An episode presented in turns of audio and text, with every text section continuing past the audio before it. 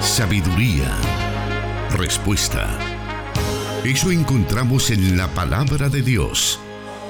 Solución bíblica. Comenzamos.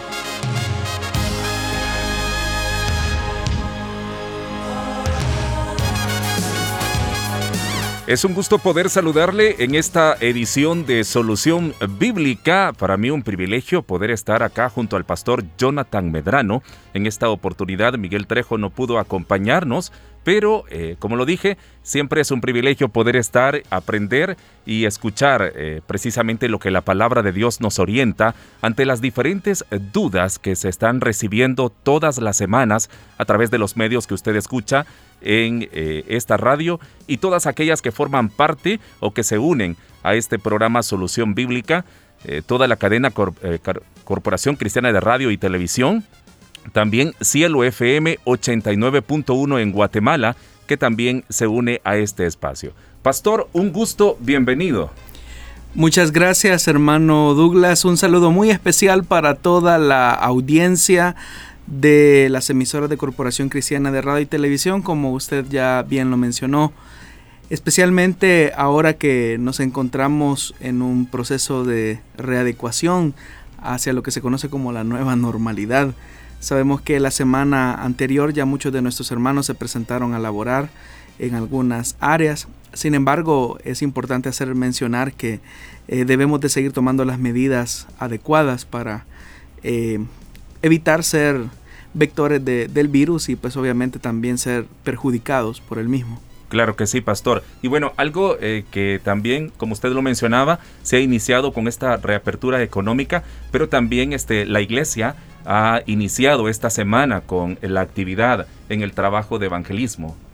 En el caso por lo menos de nuestra misión, a través de los grupos pequeños llamados células, aquellos que se realizan en los hogares, eh, con nuestras familias, las personas que viven bajo nuestro techo, pues son las personas con las que se está realizando eh, este, este, proceso. Sin embargo, pues sabemos que no es a lo que nos hemos acostumbrado en, mucho tiempo, pero, pero es, un, es un inicio de, una nueva ruta.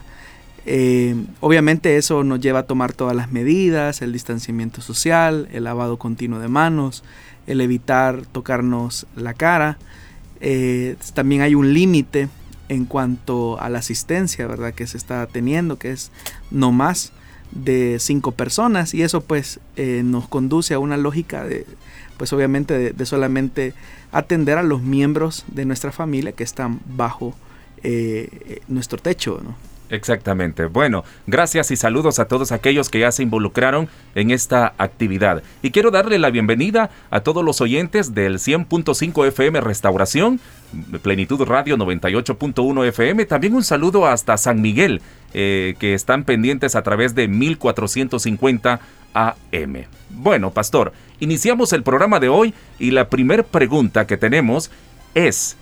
¿Cree que el anticristo está próximo a aparecer en el ámbito mundial? Bueno, todo depende de cómo nosotros comprendamos eh, la aparición de este personaje y alrededor pues de la figura tan emblemática del anticristo pues hay diferentes posturas, hay diferentes interpretaciones, pero si entendemos que este es el personaje que de alguna manera trata la manera de usurpar la posición que obviamente solo le corresponde al Hijo de Dios y que obviamente eh, hace una presencia visible en un modelo económico distinto, en un modelo religioso que se opone a Dios tal como eh, algunos sistemas teológicos lo comprenden, tendríamos que decir que todo depende. Depende de si eh, el Señor Jesús, por ejemplo, estuviese a unos tres o cuatro años de venir, pues entenderíamos que tal vez este personaje ya está entre, entre nosotros. Pero como es algo que no sabemos, es muy difícil eh, que, podamos determinar a ciencia cierta si del personaje del cual eh, nos abra la escritura eh, ya está próximo a aparecer. Todo depende de, de la cercanía que se tenga con la fecha en la que el Señor Jesús vuelva nuevamente por su iglesia. Depende de ese factor, que obviamente tampoco conocemos. Pero en la Biblia, pastor, eh, se habla de anticristos y también eh, del anticristo. ¿Cuál es la diferencia que existe entre los unos y el otro? Es cierto, hermano, la Biblia predice un anticristo venidero, un representante de Satanás, que es la encarnación del mal. De hecho, que el término anticristo en el griego, por ejemplo, hace mención a alguien que se opone a, y eso quizás es algo que tenemos que tomar en cuenta. Por ejemplo, en Primera de Juan, capítulo 2, versículo 18, el escritor dice, hijitos, es la última hora. Y así como oísteis que el anticristo viene, también ahora han surgido muchos anticristos. Por eso sabemos que es la última hora. Es decir, que desde la perspectiva del escritor de Juan hay una diferencia entre el anticristo en singular y los anticristos en plural. Ahora, el prefijo anti puede significar en contra o en lugar de. Entonces, la pregunta que nos conduce eh, esta afirmación es si el anticristo venidero abiertamente está en contra de Jesús o es una falsificación que pretende ser una figura mesiánica, como también se entiende. Y lo cierto es que ambos conceptos pueden ser eh, aceptados, son verdaderos. No solamente alguien que quiere usurpar una posición que solamente le corresponde al Hijo de Dios, sino que también en esa usurpación falsifica la, al, auténtico Mesías, al auténtico Jesucristo. Entonces, ¿qué podríamos decir acerca del el anticristo? En primer lugar, tendríamos que decir que él es una falsificación del Mesías, en que hará un una especie de, trato engañoso con la humanidad, con, la tal, con, el propósito, con el objetivo de desorientar eh, el interés, el deseo de tener una cercanía con el Dios vivo y verdadero. Es más, el mismo, eh, la misma escritura nos señala que por cuanto los seres humanos se resistieron a creer a la verdad y a su Hijo, eh, terminarán creyendo los corazones endurecidos a la mentira de este hombre de iniquidad. Y los primeros en que, va, quienes se va a ver evidenciado esto, pues es el pueblo de Israel que ha rechazado el mesianismo de Jesús.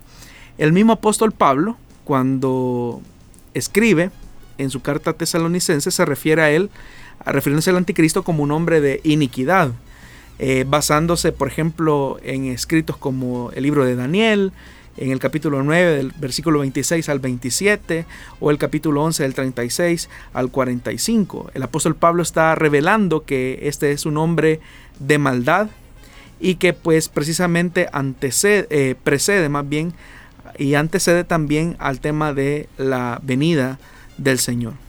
Esta persona se opone eh, y se exalta sobre todo lo que se llama Dios o es objeto de culto. Y como dice también el escritor, de manera que se siente en el templo de Dios, presentándose como si fuera Dios. Eso lo encontramos en 2 de Tesalonicenses capítulo 2 versículo 4.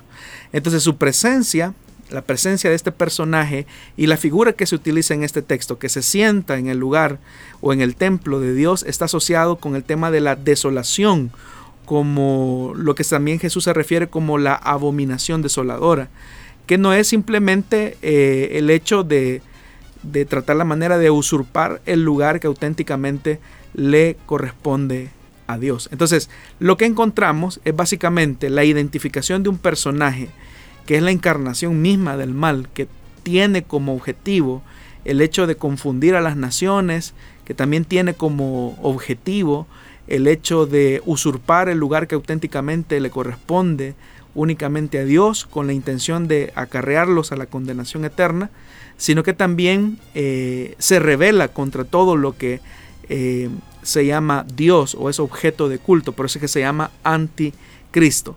Pero también el escritor de Juan habla de los anticristos y podríamos decir que estos son como pequeñas eh, miniaturas o anticristos de ensayo, es decir, todas aquellas personas que abiertamente se oponen al Evangelio, que abiertamente se oponen a Cristo, todos aquellos sistemas de gobierno que se oponen a la justicia, que se oponen a la verdad, son anticristos en potencia. Y a lo largo de la historia, nosotros hemos visto cómo han surgido líderes que se han opuesto a la, vida. Podríamos hablar, por ejemplo, de un faraón que en algún momento eh, decide matar a, a los israelitas cuando ellos se están multiplicando en Egipto, podríamos ver en él a un anticristo. ¿Por qué razón? Porque él se estaba oponiendo a la vida, a la vida de Dios, es decir, se estaba oponiendo a Dios. Podríamos seguir en la historia llegando a un Herodes, es decir, todas aquellas personas que van en oposición al sistema del reino de Dios, a los valores de Dios, podrían ser catalogados como anticristos. Y podríamos llegar incluso a la historia contemporánea al ver, por ejemplo, personajes que en sus acciones, en sus manifestaciones de poder, han utilizado eh, ese tipo de privilegios o de posiciones para ir en abierta oposición al reino de Dios, al reino de la vida. Podríamos mencionar, por ejemplo, a un Adolfo Hitler. No estoy diciendo que él sea el anticristo final, pero él fue un anticristo por el hecho que se opuso a la vida y pues llevó a un genocidio mundial y a la tercera guerra, ah, perdón, a la segunda guerra mundial y eso pues obviamente que generó una condición de desastre en la humanidad. Pero insisto, eh, todo aquello que se opone a Dios es catalogado como un anticristo. Entonces para hacer ahí el balance y la diferencia entre estos pequeños anticristos que van a terminar o van a concluir en el gran anticristo. Y quiero finalizar diciendo que esta discusión eh, detallada acerca de este personaje, eh, el apóstol Juan en el libro de Apocalipsis, en el capítulo 13, se refiere a este individuo como una bestia. Es una, es una bestia que proviene de las naciones y está facultada por Satanás. Eh, dice la escritura también que es un personaje maligno cuya obra precisamente busca instaurar un nuevo sistema donde el Dios verdadero no exista en la humanidad. Entonces ese es el objetivo principal. Así es que es bien difícil, hermano, eh, eh, tratar la manera de sumar a la, pregunta del oyente, decir cuánto tiempo falta para que aparezca. Pero si entendemos que, por ejemplo, Cristo eh, tardara en venir unos dos o tres años, pues podríamos decir o deducir más bien, pero sería eso una deducción, que Él pues seguramente ya exista. Bueno, pastor, gracias. Es la primera pregunta que está dando respuesta el pastor Jonathan Medrano para usted que recién no sintoniza. Este es el programa Solución Bíblica. Vamos a hacer una breve pausa, pero vamos a continuar con más cuando volvamos. Dios da la sabiduría y el conocimiento. Solución Bíblica.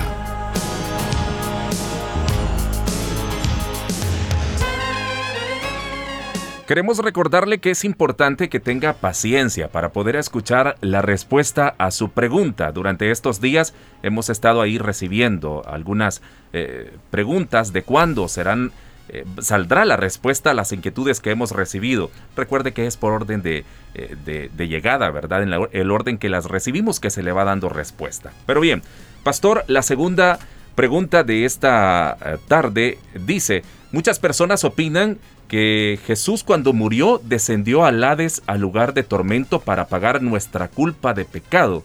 ¿Qué tan real es esto? Lo que tenemos que decir, hermano eh, Douglas, es que Jesús pagó nuestros pecados, pagó nuestra culpa, hizo efectiva la redención en el momento preciso en que Él fue a la cruz del Calvario.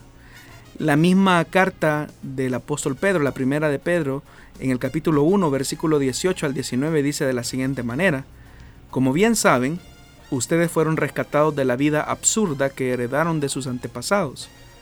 El precio de su rescate no se pagó con cosas perecederas, como el oro o la plata, sino con la preciosa sangre de Cristo, como de un cordero sin mancha y sin defecto.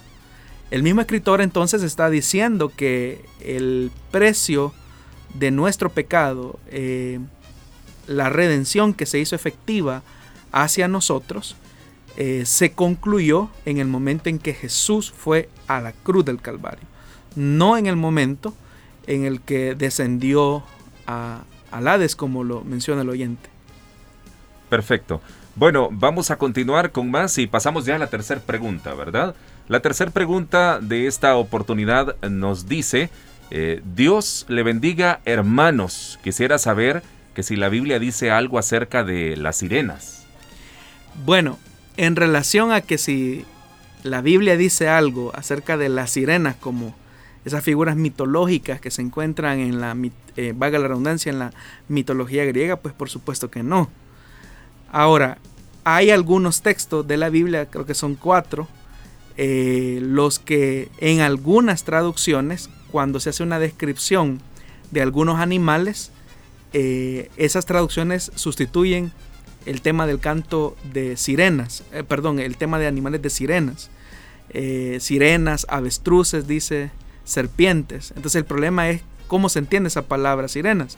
Pero eh, hay algunas versiones, como por ejemplo Reina, aún Reina Valera, la nueva versión internacional, que traducen esa palabra tagnin del hebreo, no como sirena, sino que la traduce como chacales. Y eso tiene más sentido, porque son animales eh, que tienen una característica de vivir en lugares aislados y apartados. Entonces, eh, eso tenemos que decir, la Biblia no, no dice nada, absolutamente nada, acerca de estas figuras que pertenecen a la mitología griega. Pero menciono el tema de, del tema de las traducciones porque en algunos puede ser que puede ser que usted encuentre en alguna versión de la Biblia, por ejemplo, eh, donde usted puede eh, ver esa mención así textual y diga sirenas, pero lo más correcto, lo más cercano es que se esté refiriendo a un animal que vive en una región desolada o que vive en una eh, condición de oscuridad y de humedad. Pero nada tiene que ver, absolutamente nada tiene que ver con estos seres mitológicos de la cultura griega, que donde se describe que son mitad hombre y mitad peces, ¿verdad? Como los entendemos ahora. Por eso hago esa mención del tema de la traducción, nada más. Muy bien, gracias Pastor. Saludos para todos aquellos que están escribiendo al WhatsApp de 100.5 FM Restauración. Hasta acá nos están haciendo llegar las preguntas. Eh, siempre le hacemos la invitación a que esté muy pendiente y no se pierda la repetición del programa o los siguientes programas en donde se le dará respuesta. Vamos a hacer una pausa bastante breve, pero ya seguimos con más con Solución Bíblica.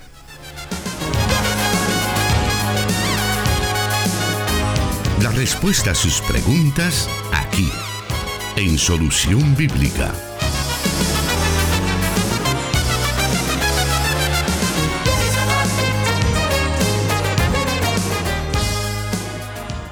Bueno, eh, corresponde la pregunta número 4 de esta oportunidad, de este programa.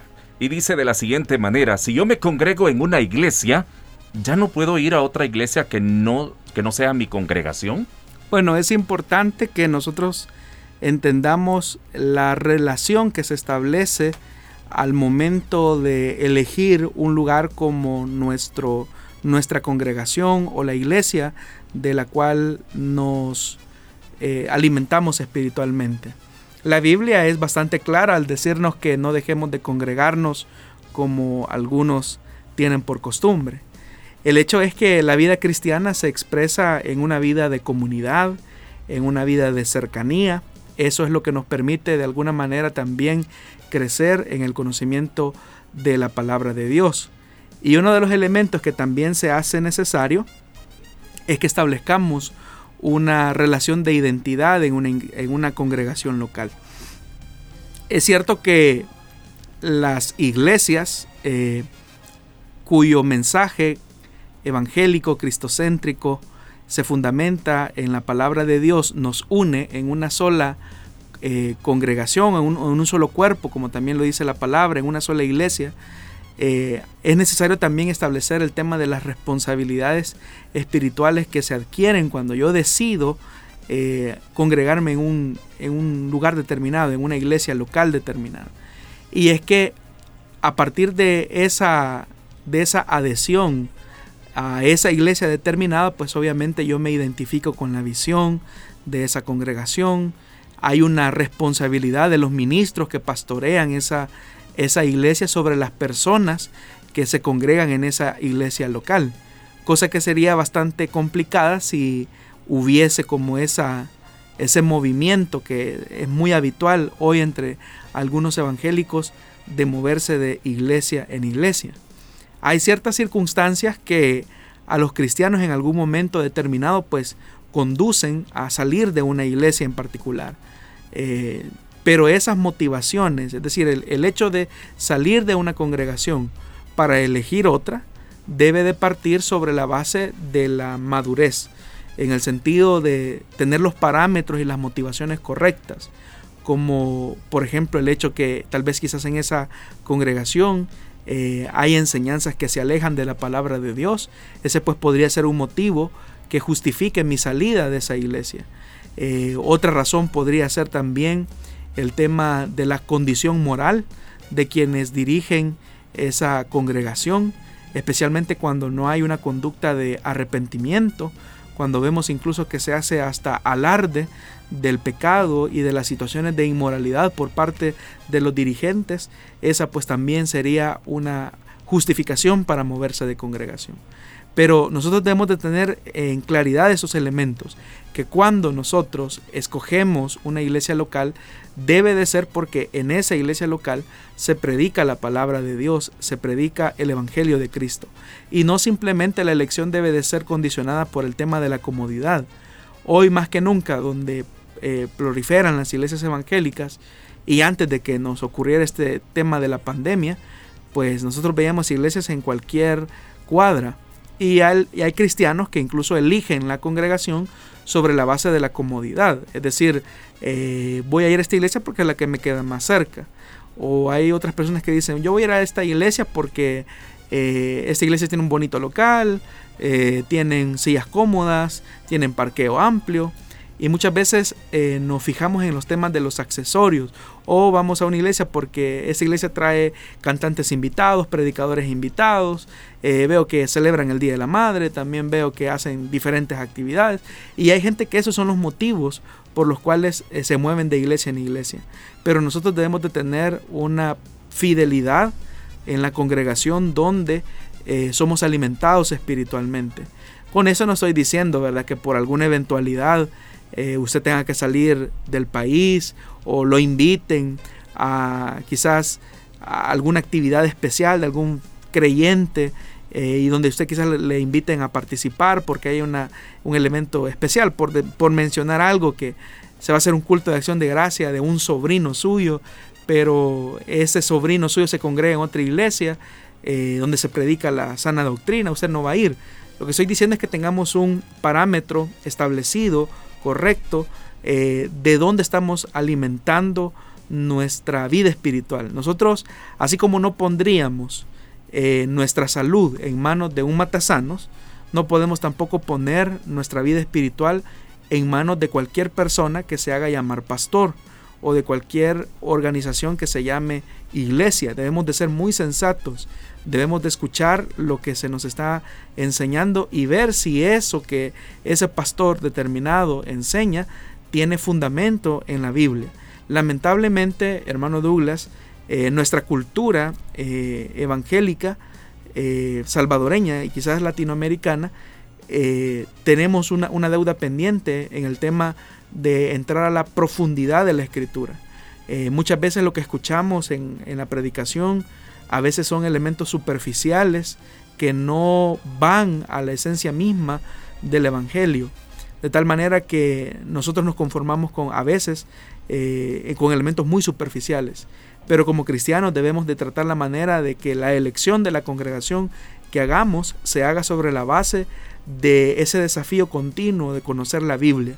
Por eso para nosotros la norma de la reforma protestante que era la sola escritura, debe de seguir siendo eh, vigente. Entonces yo le diría al oyente que es correcto que usted haga un juicio de valor acerca de qué es lo que le motivaría a visitar otra iglesia. Tenemos que mostrar fidelidad donde nos congregamos, donde exista un pastor que pueda decir, eh, él es mi oveja, si lo queremos ver en esa relación bíblica, él es o e, ella es mi oveja o él es mi oveja y yo tengo responsabilidad hacia él o hacia ella. Pero cuando nosotros no identificamos, es decir, cuando no hay una afirmación de decir, este es mi pastor, esta es mi iglesia, aquí me congrego, es ahí donde corremos grandes peligros también de ser confundidos. Muy bien, gracias pastor por esta respuesta. Si usted ha preguntado acerca de las posesiones demoníacas, bueno, no nos cambie porque ya el pastor dará respuesta al respecto. Pero antes quiero enviar un saludo para quienes están muy pendientes y nos escriben en nuestra página de Plenitud Radio. Daisy García Funes dice, Gloria al Señor hermanos. Jonathan y Miguel Trejo, aquí estamos ya sintonizando el programa para seguir siendo edificados desde Tonacatepeque, nos dicen. También eh, Giovanni Leiva, Rafa Chávez, eh, gracias por estar pendiente. Dice que él escucha en la ciudad de Hilo Vasco. Eh, desde allá nos envía un saludo. También por acá mm, dice que están muy pendientes a través de 100.5 FM. Preguntan, pastor, si esta pandemia es la antesala del nuevo orden, dice Rafa Chávez. bueno, son algunos de los comentarios que hemos recibido. Muy bien. Vamos entonces también enviando un saludo a Carlos Vidal en San José, California. Desde ahí está muy pendiente y aquellos que se siguen comunicando con nosotros. Vamos a hacer una breve pausa y ya volvemos con más de su programa Solución Bíblica. Solución Bíblica con el pastor Jonathan Medrano desde Plenitud Radio 98.1 FM en Santa Ana, enlazada con Restauración 100.5 FM.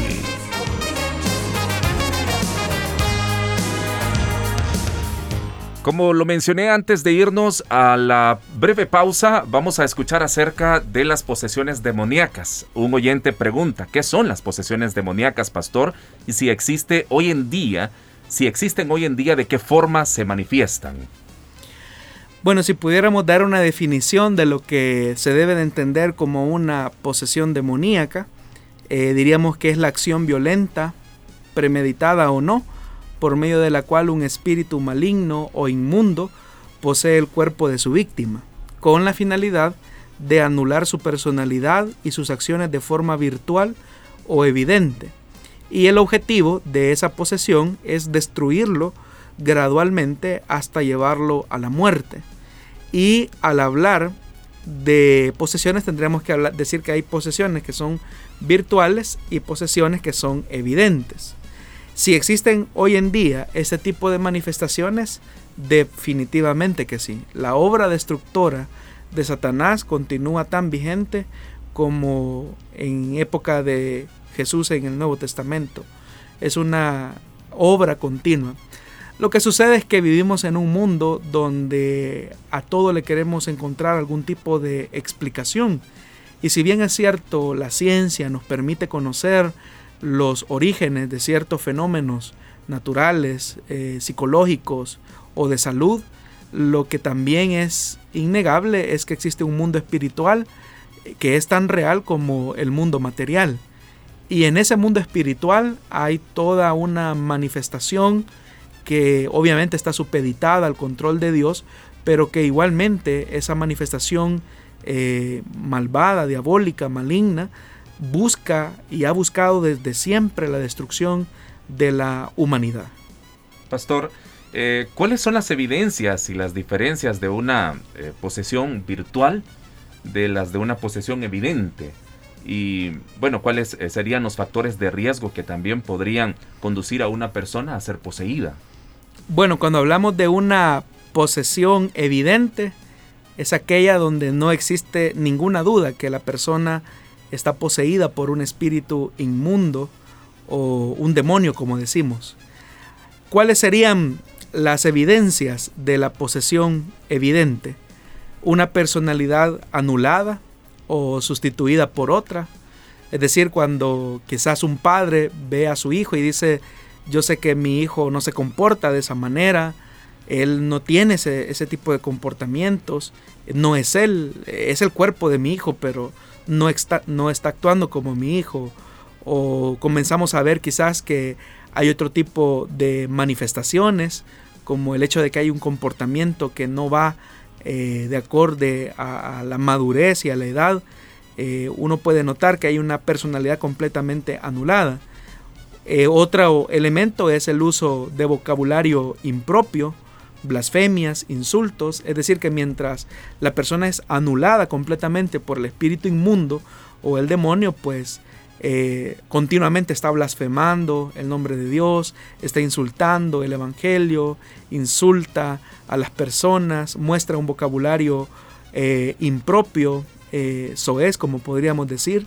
También otro de los elementos que son bastante visibles de una posesión evidente es que hay una muestra de una fuerza descomunal, una fuerza sobrenatural, es decir, de personas que, manifiestan un, nivel de energía, de poder, que humanamente no podría ser explicado sino a través del elemento que hay, una, hay un espíritu inmundo que está poseyendo eh, su conducta. También eh, se deja ver que en la posesión evidente hay expresiones faciales de odio, es decir, en el rostro se nota un, cambio que no, no obedece a la, a la personalidad de, la víctima. Hay también expresiones de crueldad, personas que por ejemplo eh, someten a elementos de mucha crueldad a animales, a personas. Hay expresiones de lascivia, es decir, continuamente hay un elemento eh, desmedido, desbordado hacia el tema eh, sexual. Entonces todas esas expresiones de odio, de crueldad, de lascivia también están dando una indicación de que eh, probablemente exista una posesión evidente.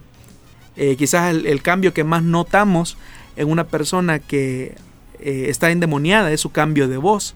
De repente quizás es una mujer la que está poseída y comienza a hablar como que si fuese un hombre o de repente es un hombre eh, adulto el que está poseído por un espíritu inmundo y comienza a hablar como que si fuese un niño. Eh, podemos notar también cambios físicos como ojos tornados, eh, como popularmente decimos, ojos en blanco. el hecho de que quizás la persona endemoniada saca la lengua con una longitud fuera de lo normal. son como algunas de las características que podríamos mencionar acerca de una persona que está poseída eh, totalmente y cuya personalidad ha sido anulada. Ahora, al hablar acerca de la posesión virtual, tenemos que decir que la diferencia entre la posesión evidente y la posesión virtual es que en la posesión virtual eh, el demonio se manifiesta en determinados momentos. Es decir, de repente posee a la persona y se comienzan a producir ciertos cambios físicos eh, que hemos mencionado, pero en un momento también eh, desaparece completamente. Y por eso es que esa manifestación es de manera intermitente. Eh, ahora, hay ciertas características, por ejemplo, que, la persona que está poseída de manera virtual tiene, pero quiero especificar algo. Lo que voy a mencionar ahorita, estas características que voy a mencionar a continuación, eh, no estoy diciendo que todo el que tenga estas condiciones necesariamente esté poseído por un demonio. Es importante hacer la, aclaración, porque no, no, quisiera que se generalizara.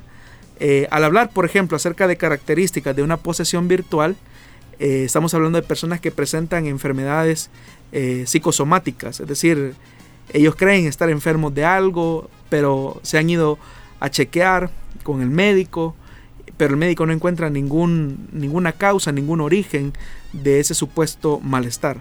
No estoy diciendo que todas las personas que tengan una eh, presencia de una enfermedad psicosomática o de enfermedades psicosomáticas estén endemoniadas. No estoy diciendo eso.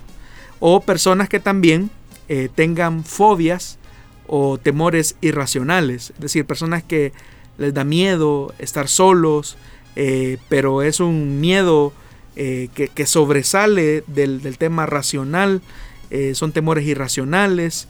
No estoy diciendo que todo el que tenga una fobia o tenga temores está poseído, no estoy diciendo eso.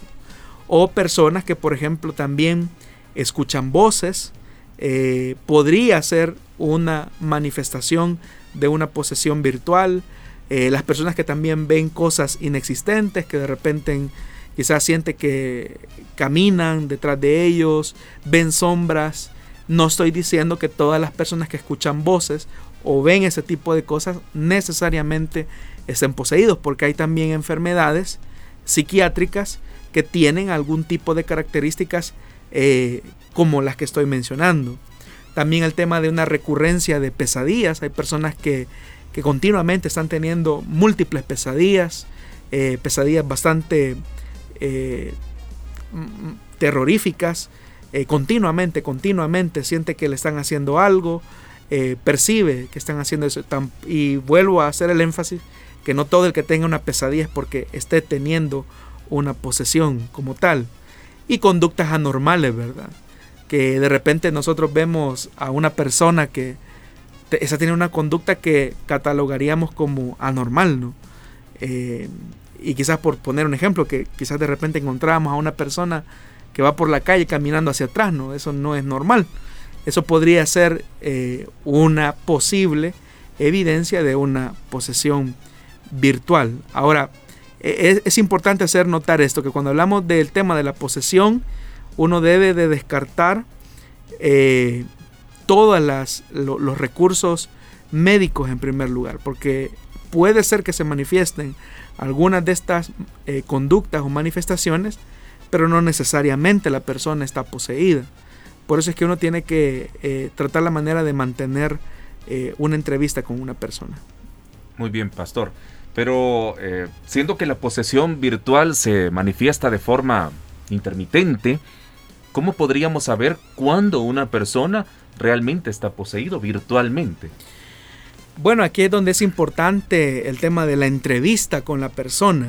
Eh, la persona que manifiesta quizás tener eh, algún tipo de situación difícil, quizás escucha, escucha voces, tiene fobias, temores, eh, tiene constantes pesadillas, eh, está manifestando ciertas conductas que no son normales, debemos de tener una entrevista con esa persona, tratando la manera de encontrar en su pasado la posible razón de su conducta.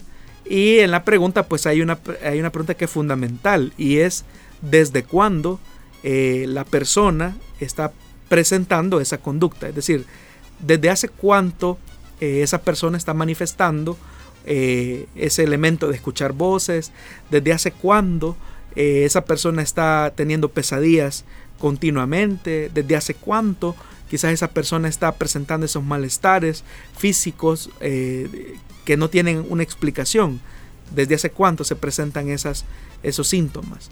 Y en la respuesta que podamos tener de la persona, pues vamos a encontrar si la vida de la persona se vinculó a uno de los factores de riesgo. Y aquí es donde voy a responder a, una parte de su pregunta, hermano Douglas, cuando usted mencionaba que cuáles eran los elementos de riesgo que podrían conducir a una persona a, terminar en una situación como esta.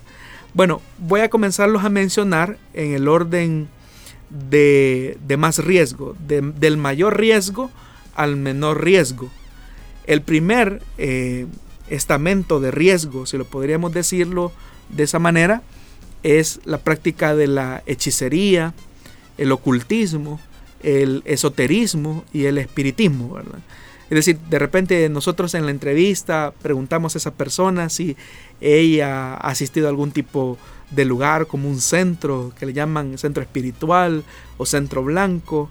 Eh, y si pues nosotros notamos que esa persona pues ha, practicado la hechicería, pues ya no se diga que, estamos ante una posesión, ¿no?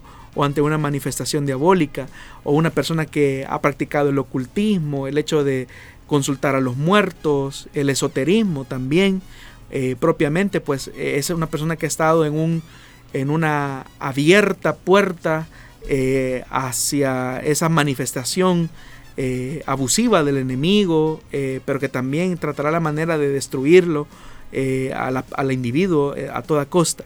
Entonces, el primer estamento de riesgo, de alto riesgo, es la hechicería. Personas que han consultado a muertos, que leen las manos, eh, son personas que están en un alto nivel de riesgo y que obviamente pues pueden llegar a ser víctimas de estas posesiones.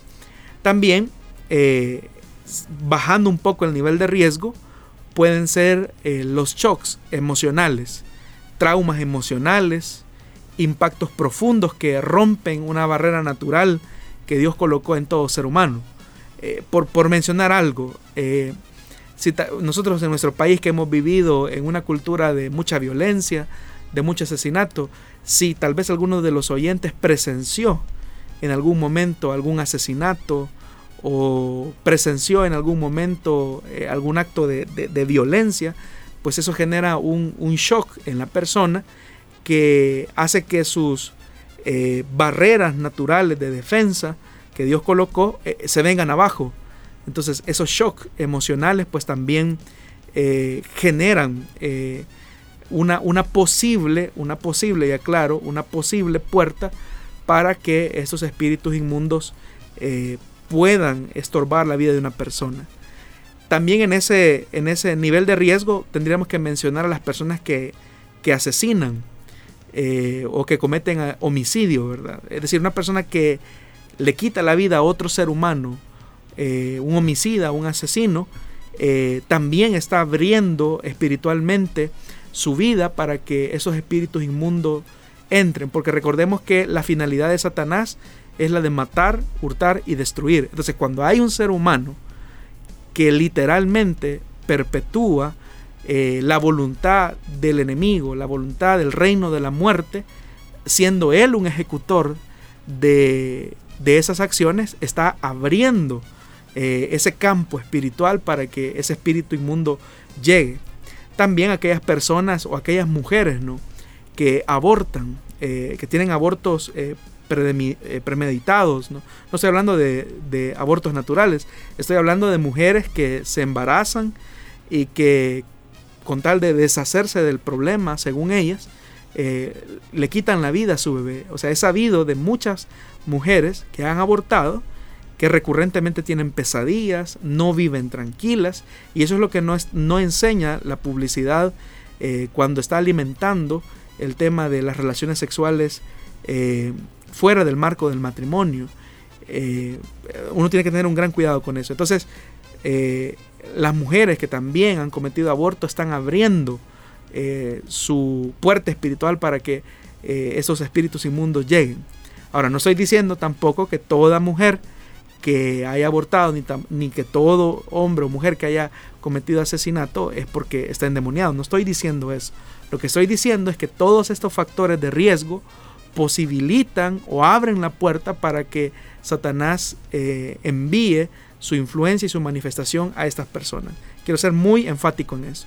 Otro factor de riesgo es la inmoralidad sexual, es decir, personas que son practicantes de la inmoralidad sexual en todas sus manifestaciones, adulterio, homosexualidad, fornicación, eh, pornografía, y vuelvo y repito, no estoy diciendo que todo adúltero adultera porque está poseído, ni tampoco estoy diciendo que todo homosexual que practica la homosexualidad es porque está poseído. No estoy diciendo eso. Lo que estoy diciendo, repito nuevamente, es que una persona que se desenfrena en el tema de la inmoralidad sexual también está abriendo eh, esa puerta a estos, a estos espíritus malignos para atormentar la vida eh, de las personas.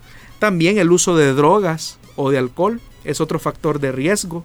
Una persona que depende mucho de los narcóticos y de las bebidas embriagantes también de alguna manera está abriendo eh, de alguna manera esa, esa puerta espiritual, pero está en menor riesgo. Y nuevamente enfatizo y aclaro, no estoy diciendo que todo el que consume droga eh, va a terminar endemoniado, ni tampoco estoy diciendo que todo el que consume alcohol va a terminar endemoniado. Lo que estoy diciendo es que hay una condición espiritual que de alguna manera abre la puerta para que Satanás haga su obra. Y por último, por último ya, pero en menor riesgo, en menor riesgo, pero igual es una posibilidad, personas que han pertenecido a sectas, eh, personas que han pertenecido a sectas, personas que eh, vienen de un trasfondo religioso eh, contrario a la palabra de Dios también están dentro de esa posibilidad de personas que puedan tener un factor de riesgo para que un espíritu maligno llegue. Y aclaro nuevamente, no estoy diciendo que todas aquellas personas que pertenecen a una secta o que procedan de una secta necesariamente estén endemoniados. No estoy diciendo eso. Lo que estoy diciendo es tratando la manera de explicar los posibles factores de riesgo que pudiesen facilitar el que Satanás eh, destruya o intente usurpar la vida de, las personas. Pastor, por acá preguntan si un videojuego puede poseer demoníacamente, dicen. No, definitivamente. O sea, pueden haber escenas, obviamente. Hoy, lamentablemente, hay videojuegos donde hay mucha sangre, ah, son de asesinatos completamente. Eh, podría ser un factor de riesgo en el sentido que ese videojuego incentive a una persona a cometer un asesinato. Eh, por ejemplo, en una cultura como la de Estados Unidos, eh, se ha descubierto que los muchachos que han cometido asesinatos en las escuelas, muchos de ellos, muchos de ellos han tenido un contacto con videojuegos eh, donde se ven las matanzas, o sea, y ahora parece ser que los videojuegos son más explícitos en el asesinato dentro de esos videojuegos. Eh, de un hombre que dispara y, sale sangre, pero se ve tan tan real. Entonces, en algunos estudios que se han hecho con personas que han ido a asesinar, por ejemplo, a las escuelas, jóvenes que han ido a asesinar a las escuelas, una de sus prácticas, una de sus prácticas ha sido eh, la alta exposición que han tenido a videojuegos violentos, películas con alto contenido eh, violento y que también han sufrido de algún tipo de, de, maltrato en, sus hogares. Vienen de hogares muchas veces donde se mezcla el tema de la droga y del alcohol. Pero repito nuevamente, no estoy diciendo que todo el que practica o todo el que eh, eh, tiene acceso a esos videojuegos o, juega eh, esté en esa, en esa, categoría de endemoniado. Pero lo que estoy diciendo es que si en eso hay una, hay una conexión, un análisis académico científico que nos dice que las personas que han cometido esas barbaridades eh, en las escuelas en Estados Unidos han tenido alta exposición a ese tipo de juegos, pues no cabe la posibilidad que obviamente también Satanás utilice ese tipo de elementos para incentivar el corazón de las personas a cometer ese tipo de, crueldades, ¿no? Pastor, eh, ya para ir finalizando con esto, eh, en la última pregunta que le mencionaba, siendo que la posesión virtual se manifiesta de forma intermitente, ¿cómo podríamos saber cuando una persona está poseído virtualmente? Y usted nos decía que era a través de una entrevista. Pero ¿quiénes son las personas que tienen eh, como la autoridad o la capacidad para poder realizar este tipo de entrevistas y tendrían que abocarse, no sé, si algún caso pudiera surgir. Bueno, en el caso de nuestra denominación, eh, lo que voy a mencionar es, algo de nuestra denominación, Misión Cristiana Elim. Eh, cuando nosotros nos damos cuenta de una persona que tiene ese tipo de conductas, lo correcto es acudir al pastor no porque los cristianos eh, no tengan la capacidad de poder eh, expulsar un demonio, porque la Biblia dice claramente, categóricamente, que estas señales seguirán a los que creen. Pero eh, hay una normativa, por decirlo de alguna manera, que nos conduce a tratar de manera especial estos casos. ¿Por qué decimos que deben ser tratados de manera especial? Porque lo que está en juego es la vida de la persona. Es decir, no cualquiera puede intervenir. No porque alguien tenga la buena intención y, se sienta medio motivado, eh, van necesariamente a intervenir. Lo correcto es que si nosotros ya agotamos el recurso médico, es decir, los, la, la, ciencia, la medicina, la psicología, la psiquiatría no encuentra explicación y nosotros nos damos cuenta que esta persona estuvo vinculada a uno de los factores de riesgo, lo correcto sería ir donde el pastor y decirle, hermano, tengo esta situación con un familiar, con un pariente que está en esa condición. Entonces, a partir de ahí, el pastor lo que hace es generar un compromiso con la familia. Y el compromiso que se establece con la familia es que eh, si esa familia desea que nosotros como iglesia ayudamos, se adquiere ese compromiso por el respeto a la vida y por el valor, es decir, lo que está en juego es la vida de la persona. Entonces, eh, el compromiso es de la familia en el sentido de que solamente será la iglesia la que va a tratar ese caso. No es que de repente nos lo trajo de repente a nosotros y de repente se llamó a otros hermanos de otra iglesia y otro día se llamó a otros hermanos de otra iglesia. Es decir, lo que se pide en el caso nuestro es una exclusividad. No porque nosotros seamos mejores, no porque nosotros seamos más llenos del Espíritu, sino porque eh, se está llevando el caso de manera eh, adecuada, personalizada y, también lo que se está buscando es la privacidad de la persona. Entonces, en ese proceso, si la familia adquiere ese compromiso, pues eh, en un horario regular o normal, eh, pues lo que se pide es que se traiga a la persona, ¿verdad? Para orar en la iglesia. ¿Por qué razón? Porque muchas veces cuando la persona, el hermano, va a la casa de la persona que está poseída, puede ser que a su alrededor existan quizás cuchillos o elementos punzantes. Al menos en la iglesia sabemos que ese tipo de cosas no existen. Eh, entonces eh, hay una, eh, un seguimiento de oración con la persona. Y normalmente el pastor se, se apoya en, en, diáconos o en diaconisas, dependiendo cuál sea el caso. Si es el caso de una mujer, pues lo que se pide es que sean diaconisas las que acompañen al pastor y, se ore. Si es un hombre el poseído, pues se pide que sean diáconos varones. Y lo correcto es que vayan siempre acompañados. Ahora, a lo que se va a ir a encontrar una persona ya en esa realidad, pues obviamente es a insultos eh, del, endemoniado, eh, a palabras oeces, eh, en fin, a, muchas manifestaciones pero por eso nosotros tenemos que, por eso es que se maneja con esa especialidad cuando se le pide ese compromiso a la familia que sea exclusiva la forma en que se esté tratando el caso. Porque, repito, lo que está en juego es el tema de la vida de la persona. Permítanos una breve pausa y ya volvemos con más de Solución Bíblica.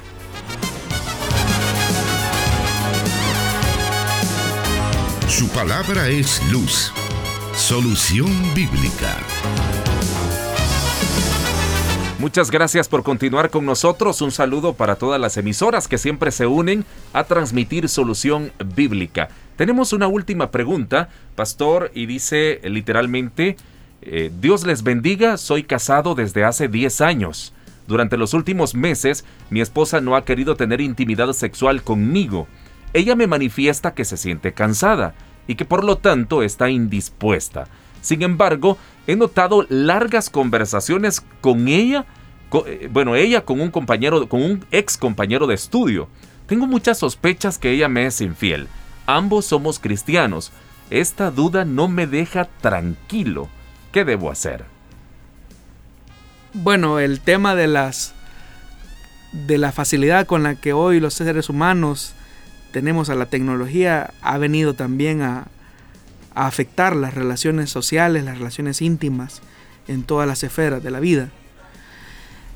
hablando acerca del tema de la sexualidad, pueden haber diferentes razones por las cuales una persona está indispuesta a no tener eh, esa intimidad con su cónyuge, desde razones de salud, eh, razones emocionales, y todo eso eh, nos debe de conducir a tener una plática honesta y sincera con nuestro cónyuge. Sabemos que una de las bendiciones que Dios ha, otorgado a la vida matrimonial es el del disfrute de la intimidad sexual. Pero en ese sentido, eh, la pareja pues debe de entablar diálogos honestos, sinceros, donde se puedan manifestar aquellas cosas que les incomodan.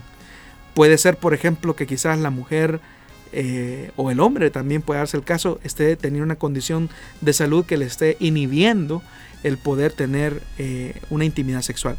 Pero todo eso tiene que ser eh, hablado, tiene que ser dialogado con la pareja. el esposo, por ejemplo, tendría que comprender a su esposa cuando está en su periodo, debe de comprender cuando ha entrado en ese proceso de menopausia, cuando quizás está eh, recientemente, obviamente ha tenido a un bebé, todas esas condiciones obviamente que están hablando de condiciones que nos deben de colocar en un momento de conciencia y de empatía con nuestro cónyuge. Pero es importante que se hable, que se hable con sinceridad y que se hable con transparencia. Ahora, el hermano menciona que eh, él, ha observado que su esposa eh, continuamente está con su teléfono, creo que dice teniendo conversaciones, ¿verdad? Y ha descubierto que es con un ex compañero. Nuevamente, usted debe de hablar. Si usted ya tiene una evidencia en firme, usted debe de hablar con sabiduría con su esposa y confrontarle eh, de la manera más correcta. Si usted siente que no hay, eh, no, no, no se tiene esa capacidad, porque usted siente que se va a molestar, se va a alterar, es correcto que ustedes busquen ayuda pastoral. Busquen ayuda pastoral. Y dentro de esa ayuda pastoral, pues obviamente que la consejería pues será fundamental. Porque el matrimonio ha sido diseñado para tener esa complementariedad. Y una de las cosas que Satanás más utiliza para destruir los matrimonios es cuando existen secretos entre los cónyuges, cuando existen áreas privadas que nuestro cónyuge no sabe, como por ejemplo eso, el hecho de tener conversaciones en, eh, secretas eh, en redes sociales con otra persona del sexo opuesto a largas horas de la noche, eso de lo único que está hablando es que hay algo que no está bien. Hay un límite que se tiene que respetar. Porque recordemos que la unidad del matrimonio se expresa también en el hecho de ser una sola carne. Pero cuando nosotros comenzamos a incluir a otras personas, a terceras personas en nuestro matrimonio, ya sea porque se estén eh, permitiendo ciertas conversaciones que tal vez usted puede ver, ¿no? Pero si es mi ex compañero y qué tiene de malo, está bien un saludo, ¿no? Pero de repente cuando son horas y horas y todos los días y todos los días, cuando de repente las conversaciones incluso van más allá en el tema de lástima que ya te casaste, no porque te acordás que nuestros planes eran que nosotros nos íbamos a casar. Entonces, y comenzamos a, vernos sumergidos en esa, en esa área, lo que comenzó con un simple mensaje de texto puede, puede conducir a la ruptura total de un matrimonio. Por eso, estimados hermanos, y este es un llamado para todos los que estamos casados por la misericordia de Dios, es a cuidar la privacidad de nuestros matrimonios, a no tener áreas de nuestra vida que estén ocultas de nuestro cónyuge. De hecho, que una de las cosas que, deberíamos de, de tener es transparencia los esposos, tener una transparencia hacia nuestras esposas, que si de repente nuestra esposa toma nuestro teléfono celular y por alguna razón eh, Quizás ella lee una conversación eh, en, nuestra, en nuestro WhatsApp, en nuestro Messenger. No existe en nosotros ningún, ningún, ninguna restricción porque en el matrimonio no hay eh, secreto, ¿verdad? Yo no estoy hablando de caer en situaciones de personas celotípicas, ¿no? Que, que toman el celular para andar revisando, pero hay hombres eh, que se molestan cuando de repente la esposa toma el celular, ¿verdad? ¿Y qué estás haciendo? ¿Y qué estás revisando? Entonces, desde el momento en que nos ponemos, como decimos popularmente, ariscos a una situación de esa, pues obviamente es porque hay algo que estamos ocultando. Y lo mismo la esposa, ¿no? Es decir, debe de haber ese elemento de entendimiento, eh, de que no hay elementos secretos en el matrimonio. Todo debe estar al descubierto, porque esos elementos secretos son los que Satanás utiliza para meter su veneno. Y termino con esto. El mayor ejemplo que tenemos en la escritura de esto si ustedes notan en, el relato de la, de la tentación allá en Génesis, dice la Biblia que Satanás se dirige a la mujer, pero ahí no aparece Adán. Es decir, Adán no está con Eva. Entonces, esos espacios vacíos o solos que dejamos en nuestras áreas matrimoniales son las que Satanás utiliza para terminar arruinando nuestras relaciones con nuestra esposa, con nuestro esposo. Eh, obviamente que esto debe de pasar por el elemento de la comprensión y de la buena comunicación que se debe de establecer, especialmente cuando nos estamos dando cuenta que la tasa de divorcios entre cristianos es igual o mayor que la que se tiene entre personas que no conocen de Dios. Y la causa más repetitiva es aquellas personas que entablan relaciones eh, indecorosas, conversaciones inadecuadas con personas del sexo opuesto, eh, donde se comienzan a compartir áreas privadas del matrimonio eh, que terminan arruinando la relación matrimonial. Así que un llamado para todos los que estamos felizmente casados, espero yo. Claro que sí, pastor. Bueno, estamos ya en el tiempo límite de nuestro programa agradecidos por todos aquellos que participan y que permiten que este programa se desarrolle porque lo están fomentando con las preguntas que envían. Recuerde tener paciencia, con gusto el pastor Jonathan Medrano les dará respuesta. También gracias a todas las emisoras que han estado unidas ah, para transmitir este espacio. Y a usted, pastor, gracias por su tiempo también. Muchas gracias, hermano Douglas, gracias por su fina compañía y un saludo muy especial para todos los que también eh, están aprendiendo con nosotros. Ese es un proceso continuo en el que vamos aprendiendo más de la palabra de Dios y eso nos debe de motivar a, seguir en esa búsqueda de profundizar en la, en la palabra de Dios. Aprovecho también para eh, saludar a los maestros, eh, no solamente maestros que se dedican a la educación formal, eh, un saludo muy especial para los hermanos que se dedican a esa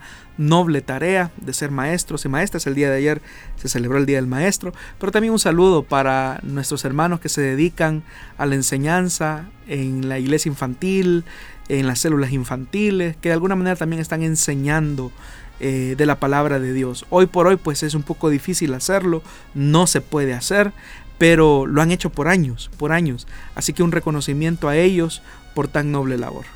Muy bien, pastor, muchas gracias. De esta forma finalizamos el programa Solución Bíblica. Le invitamos a estar pendiente de nuestra próxima emisión.